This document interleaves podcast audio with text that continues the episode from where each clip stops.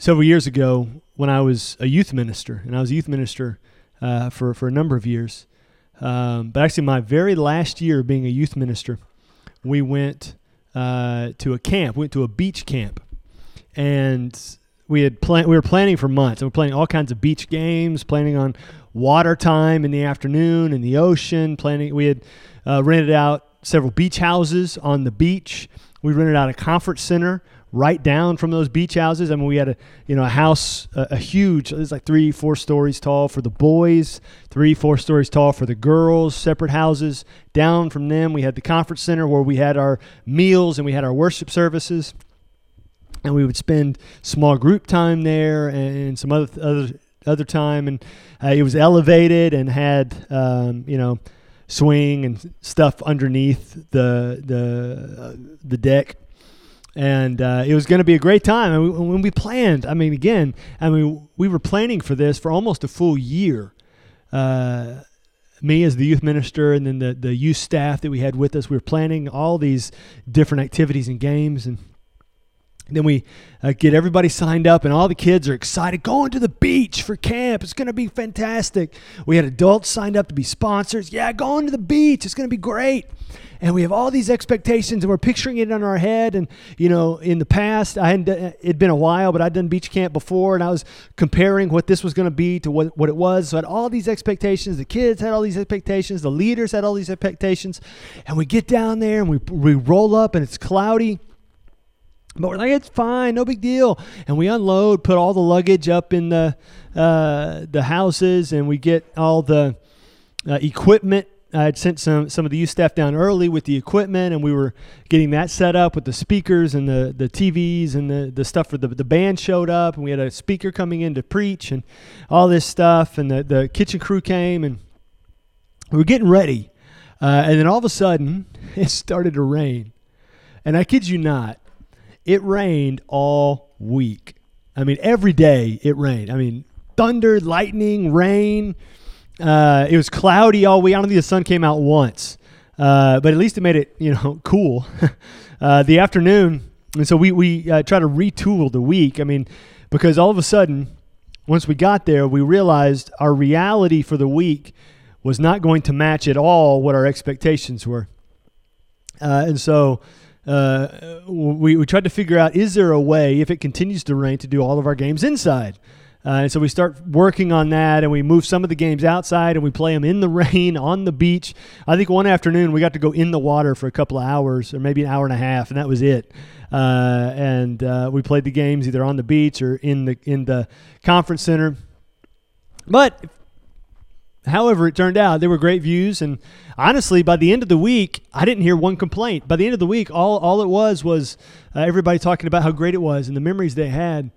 Uh, but as the one who organized the thing, in my mind, all, all you know, I could I could see and sense now looking back on it as well, the expectations that I had, the expectations that everybody else had, and then when we got there, it was completely different. In reality, the spiritual nature of the week far exceeded anything I could have thought of. But what I was looking forward to ended up being something completely different. Oftentimes, our expectations can ruin the reality we face. Because there's many times we build things up in our heads and we expect certain things about a certain situation, and then we show up to the situation and it's not like quite like what we expect, but because we had been expecting this one thing, our experience of the thing is ruined.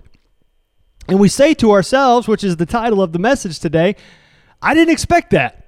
I, this is not my expectation. Put that in the comments section. I did not expect that. It didn't turn out at all like what I thought it would be. Kind of like the way 2020 has turned out, right? You didn't expect it to look like it's looked so far. I didn't expect that. I didn't expect it to be like this. I didn't expect life to be like this. I didn't expect my job to be like this. I didn't expect marriage to be like this. I didn't expect having kids to be like this. I didn't expect anything to be like it is. And our expectations can many times set us up for failure when we allow them to. And we're going to look at uh, a particular portion of Scripture today. This is the final message in our Behind the Scenes series, part seven. Behind the Scenes. Uh, I didn't expect that. And we're going to be looking at a situation where expectations didn't just ruin a situation for some people, it nearly ruined their faith and their lives as a result. You see, Jesus had uh, been on the earth for you know several decades. Uh, he's about 30 years old. He starts doing his ministry. And he gathers his disciples around him and he's teaching them and he's showing them things and he's guiding them and they're seeing miracles. At one point, he, he, he gives them authority to go out, you know, and, and uh, uh, teach people and to do miracles themselves. And they go out and they do it and they come back and give the report and they're saying, Jesus, it was amazing. People were healed, demons were pulled out of people. It was an incredible experience. And uh, Jesus continues to teach them and instruct them and guide them and show them so many amazing things. And then, uh, after doing ministry for several years, they make their way to Jerusalem. And once they get to Jerusalem, Jesus uh, faces, you know, a great welcome from people. And then at the end of that week, Passion Week, uh, he gets arrested. He gets arrested by a mob led by one of his own followers. Judas. And uh, having been arrested, he's taken to a trial, a trial that was already decided before he was ever arrested, a trial that fake witnesses are brought in, a trial that wasn't even a trial, a trial that was honestly illegal by, the own, by their own laws, if they were judged by their own laws. And he's taken by this fake trial, taken to another, b- b- before another authority then that authority passes it off to another authority. They pass it off back to the first authority, uh, and it's it's this uh, political hot potato game because nobody wants to deal with the issue of Jesus. Uh, and he's questioned at every stage of all these fake inquisitions, all these fake trials, and um, finally gets to Pilate, who's the governor uh, and, and, Pilate's trying to let Jesus go, trying to let Jesus uh, uh, free. Uh, he, his, wife, his own wife told him, I had a dream about this guy. You need to let him go free right now. Pilate uses one of their own traditions, the, the culture's traditions, to try to let Jesus free, but the people weren't having it. And so finally, Pilate gives in to the mob uh, because he doesn't want to go against the people. He doesn't want to lose his position as governor. He wants to keep his power. And so he gives in and they take Jesus away to crucify him. And so they take him away to crucify him, they take him to this place, and they nail him to a cross. And that's where we're going to look uh, today first, uh, before we get to some other scripture. But in Luke chapter 23, starting in verse uh, 32, uh, two others who were criminals were led away to be put to death with him. And when they came to the place that is called the skull. There they crucified him, and the criminals, one on his right and one on his left. So it says they took Jesus and they led him away to be put to death. And they led him away with two other people, two criminals, two thieves, another one of the Gospels tells us. They take him to this special hill and they they set him up to be crucified there to put it on display so everybody can see it. There was a crowd gathering to to watch the execution and they crucify him, which means, I mean, it's a terrible form of execution, but uh, they, they had different ways of crucifying him. But from what we can tell from the scripture, is they spread out his arms on cross beams and they nailed his arms to the wood and then they nailed his feet to the wood and he's hanging there bleeding and eventually he would suffocate because his body couldn't support itself to get breath. he didn't die from they you know, people who were crucified didn't die from bleeding to death; they suffocated to death. And so he's hanging there on the cross, uh, intentionally in humiliation, and he's there with these criminals, these thieves. Now, this is an, an important part of the story uh, because it was prophesied that this would happen in the book of Isaiah. Isaiah the prophet prophesied in Isaiah 53 that uh, verse 12, that he would be numbered among the transgressors, among the sinners, the, the criminals, the thieves, they were thieves. That's what they did. That's what they that's how they functioned. That's why they were arrested. That's why they were being executed. And it says Jesus in Isaiah 53 that the Son of God, the coming Messiah, the one who would save the world, will be numbered among the sinners, among the criminals. And he was by being crucified in between them. Look at what happens next, verse 34. Jesus said, Father, forgive them, for they know not what they do. And they cast lots to divide his garments. So Jesus prays for the very guys who are crucifying, for the very guys who are putting him to death. He prays for them. Father, forgive them, for they don't know what they do. Now, this is also prophesied in that same passage, Isaiah 53, verse 12. It says that Jesus will make intercession for the sinners. Jesus will make inter- Jesus will pray for those very ones. That's what he's doing. He's praying for the guys who are putting him to death. Which interestingly enough, if those people believed Jesus' death that he's dying in that very moment would bring the forgiveness for which he was praying. The very thing he's doing in dying would be the answer to his prayer if the people simply believed. And so he prays that they would receive forgiveness, that they would believe and receive forgiveness. But the people putting him to death, the Roman guards, weren't the only ones there. All right? Verse 35. And the people stood by watching. But the rulers scoffed at him, saying, He saved others, let him save himself if he is the Christ of God, his chosen one. So you have, it says, the people standing there, people stood by. There was a great crowd there. But then you also have the rulers, the, the religious leaders, the Jewish rulers are there, and they're making fun of him. You know, he saved other people, let him save himself. If he really is the Christ, if he really is the Son of God, let him save himself. But also the soldiers made comments. The soldiers also mocked him, coming up and offering him sour wine, and saying, If you are the king of the Jews, save yourself. If you are the king of the Jews, save yourself. So just like the, the religious leaders are, are mocking him and making fun of him as he is dying for their sins, the soldiers are doing the same thing. If you are the king of the Jews, then prove it. Save yourself save yourself. There's also a sign over him, verse 38. There was an inscription over him This is the King of the Jews. This is the King of the Jews. So even though the sign was intended to be a mockery, it was actually stating the truth. This is the King. This is the King. It's, it's right there over his head. This is the King. And they're shouting at him. If you really are the Son of God, if you really are the King, save yourself. You saved others, why can't you save yourself? You healed others, why can't you heal yourself? And all this is being shouted at him. It's also interesting to note that as Jesus is doing the very thing God sent him to earth to do, he is not even acknowledging those who are screaming insults at him. They're saying terrible things about him, trying to get him riled up, but he's not paying attention to them because his eyes are focused elsewhere. He has his focus somewhere else. He has all this going on, but in the midst of the people yelling at him, in the midst of all the onlookers at the crowd, something else has been happening. He's, he's alone even though he's got the crowd, even though he's got the religious leaders, even though he's got the soldiers, even though he's got the two criminals on either side of him, his disciples are not there. Now, the book of John tells us that John came along, stood at a distance, and he was there. But not it wasn't just that he was there, he was there observing, he was not there helping, he was not there to bring comfort. You see, because the disciples had all fled him fled from him in fear. The book of Mark tells us that in Mark chapter 14.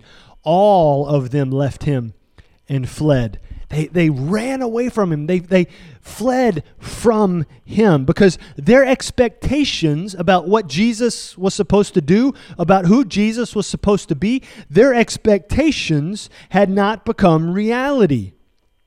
You know, Luke, in, in Luke chapter 24, some of the disciples, their own words, they say, We had hope that he would have been the one to redeem Israel. They had hoped that he would, implying that he's not because he's dying, he's dead. And so the disciples ran and fled because they, know, they did not believe that Jesus was who he said he was. They doubted. They, they, they didn't just doubt, they, uh, their actions backed up their doubt, and they refused to believe. That's why they ran, that's why they fled. And many times, probably more often than than we would like to admit, we have our own personal faith, just like those disciples. We have our own personal faith in our expectations more than we have faith in Jesus. See, the disciples had faith in their expectations of who Jesus was supposed to be, about who they expected Jesus to be, about what they expected Jesus to do, about how they expected Jesus to live, about what they expected their future with Jesus would look like.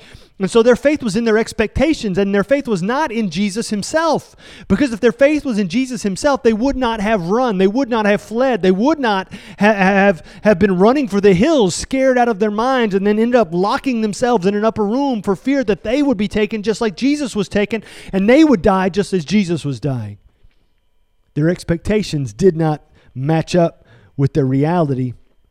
And our expectations, our expectations are an, our attempt to interpret our past and present into an understandable future. What we do with our expectations is we try to take what we know about our past, what we know about our present, and, and make them line up into an understandable future, into something that makes sense.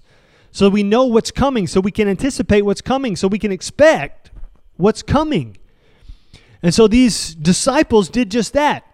They took what they knew about their past about how they had been taught by their religious leaders about the coming Messiah, about what they'd experienced with Jesus. He can do miracles. He can raise the dead. He can feed 5,000. He can walk on water. He can command the weather. He can do all of these things. They took all of that along with their present circumstances.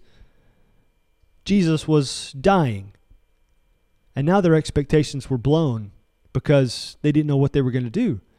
They thought Jesus was going to come along with all his power, with all his miracles, with what they thought was divine power, and he was going to overthrow the Roman government, and he was going to be a physical king and, and uh, uh, kick out all the Roman guards, and he was going to set his throne down there in Jerusalem, and he was going to rule from that day forward in the way that every other physical king, earthly king that they knew about. But that wasn't what Jesus was planning. But because what Jesus was planning didn't line up with what they uh, expected him to be planning, they ran away. Their faith faltered. Their faith failed because their faith was in their expectations, not in Jesus. You see, what we end up doing when we take our expectations uh, and, and uh, plan according to what we expect the future to look like instead of planning according to what Jesus instructs, when we, when we uh, plan in that way, what we're doing is we're removing God and we're removing faith from the equation. That doesn't mean that planning is not necessary, that we should not plan. And it doesn't mean that planning is a bad thing. But attempting to formulate uh, a, uh, rational plan for the future that does not need God's hand for fulfillment. Now, understand what I just said. Attempting to formulate a rational plan for the future that does not need God's hand for fulfillment is like trying to assemble a 10,000 piece puzzle in the dark without gravity. It's impossible. It's, it, it cannot happen because when you finish, you'll never know how many pieces you missed or what it was supposed to look like to begin with. You know, in thinking about that analogy, I looked up uh, really big puzzles, and I came across an 18,000 piece puzzle on Amazon. But I noticed that it had free delivery and free returns because inevitably you're going to start putting this thing together and be like, there's no way I'm putting together an 18,000 piece puzzle and you send it back to Amazon because the thing has free returns. But that's what it's like when we try to formulate a plan, try to plan for our future that does not need God's intervention. We're trying to put together a puzzle in the dark without gravity, not knowing how many pieces we're missing or what it's supposed to look like in the end. We're missing the key component, and that is God, and that is faith. We're trying to plan God out of our lives when we formulate our expectations in that way just like the disciples were doing. And here's the thing eh, the thing is that God will never give us a life where we do not need Him. God will never give us a life where we do not need Him. He's not going to give us this, uh, you know, this incredible life where we never need to pray again because everything is perfect as far as we can tell in our lives. God's never going to do that. He's never going to give us a life where we don't need Him because what's the point in Him doing that? Because we, we need to have faith in God every step of the way, and that's where He's going to lead us. He's going to lead us uh, you know, by giving us one step. We take that step, He's going to give us the next step so that we trust Him more than we trust ourselves. Because when we end up relying on ourselves, we're going to go down a path that's going to lead us into a ditch, that's going to lead us into failure, it's going to lead us into a life that is ruined. God's going to lead us into a place of blessing. God's going to lead us into a place of exception. God's going to lead us into a place of abundance in His interpretation if we follow Him and Him alone. And not have faith on our expectations, but have faith in Him. Have faith in Jesus. He's not going to give us a life where we do not need Him. So we can have expectations and we can plan. But when we plan for a life without God's intervention and provision, we are planning for a life outside of God's will. When we plan for a life without God's intervention or provision, we're planning for a life outside of God's will. And that is a devastating place to operate. That is a devastating place to operate. So that's the behind the scenes of where we're going to be looking. Let's take a look at a guy whose expectations did not destroy his faith. Verse 39 of Luke 23. One of the criminals who was hanged railed at him, saying, Are you not the Christ? Save yourself and us. So it says he railed at him. He's, he's mocking Jesus in the same way the religious leaders did, in the same way the soldiers did he's railing at him. Are you not the Christ? Save yourself. If you are, prove it. But also save us. You know, you're going to get down at the cross. Get us down. We're in the same boat you're in. We're getting crucified, right? You, you can save yourself and you can save us. So he is maybe a little tongue in cheek, but he's mocking Jesus here. He's mocking him. And while he's being crucified, the other thief speaks up. So the one thief is using his dying breath to insult Jesus. But in that same moment, the other thief speaks up. Verse uh, 40. But the other rebuked him, saying, Do you not fear God, since you are under the same sentence of condemnation? And we need, uh, and we indeed justly, for we are receiving the due rewards for our deeds, but this man has done nothing wrong. Now look at that. He said, We are being punished justly because we're thieves. We're being, we broke the law. And you break the law, you get punished. He's saying we're being punished justly. We're being punished because we did something punishable. He says, but Jesus is not. Apparently, this was a widely known thing that Jesus was innocent. He's saying, this man did nothing wrong and he's being punished. And we're, why are you saying what you're saying? There's no need to say what you're saying. You're getting what you deserve. Jesus is not. Shut your mouth, basically, is, is where he's going with this. Uh, look at verse 42. And he said, Jesus. So he turns from speaking to the man, he turns to speak to Jesus. Remember me when you come into your kingdom. Now look at those words. There's so much there. Remember me when you come into your kingdom. So, speaking to Jesus, he says, Remember me when you come into your kingdom. Your kingdom. So, that implies that he knows who Jesus is, that he knows that Jesus has a kingdom, that he knows Jesus is a king. He says, Remember me when you come into your kingdom. Not saying, Save me now, pull me off the cross so I don't physically die. He's saying, When you come into your, when something after this life happens, remember me the man is acknowledging Jesus as the Son of God. He's acknowledging who Jesus is. And he's following Jesus in that moment. All right? Now look uh, at what Jesus says to him in verse 43. And he said to him, Truly I say to you today, you will be with me in paradise. Today, you will be with me in paradise. So what Jesus is talking about is he's talking about heaven. Today you will be with me in paradise. Today you, you he says today you and I will be in heaven together. It's what Jesus is saying. The thief on the cross, the believing thief, did not allow current experience or current expectation to defy the promise, the promises of God. And it would seem that he is the only one who believed in Jesus, even as Jesus is dying. Even as Je- the disciples fled, they're the ones who were supposed to believe, but they, they ran away.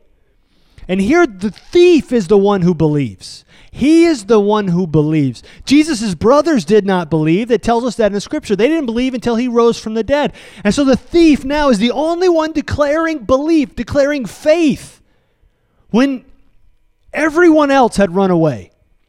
When everyone else's faith had been shattered because their expectations were not realized.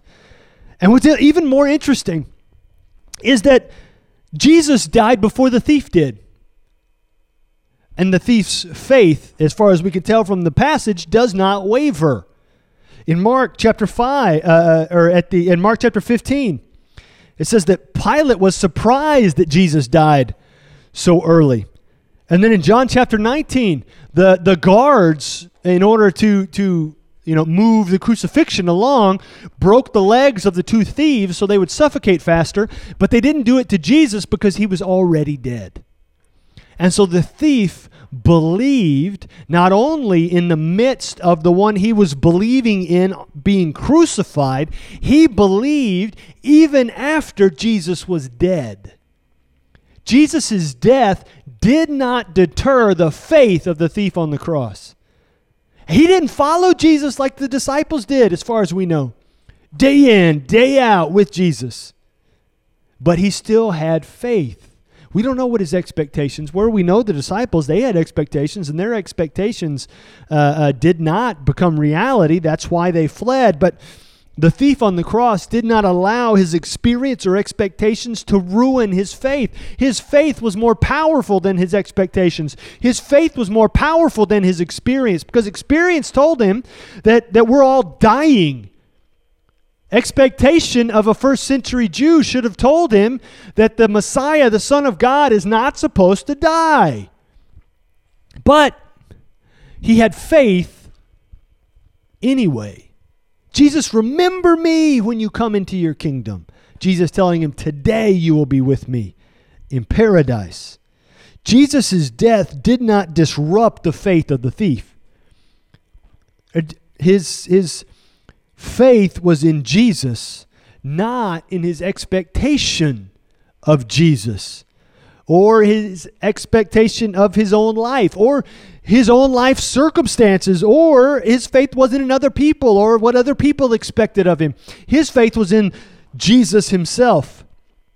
Expectations have great potential, have great potential to disable faith. Expectations have great potential to disable faith, like a, a mower to grass, cutting it short when it really when it starts to really grow.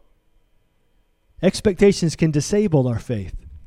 But not so for the thief on the cross. He had faith even still. He had strong faith, I would argue, and strong faith is powerful. Strong faith is so focused that it no longer hears the shout of expectation.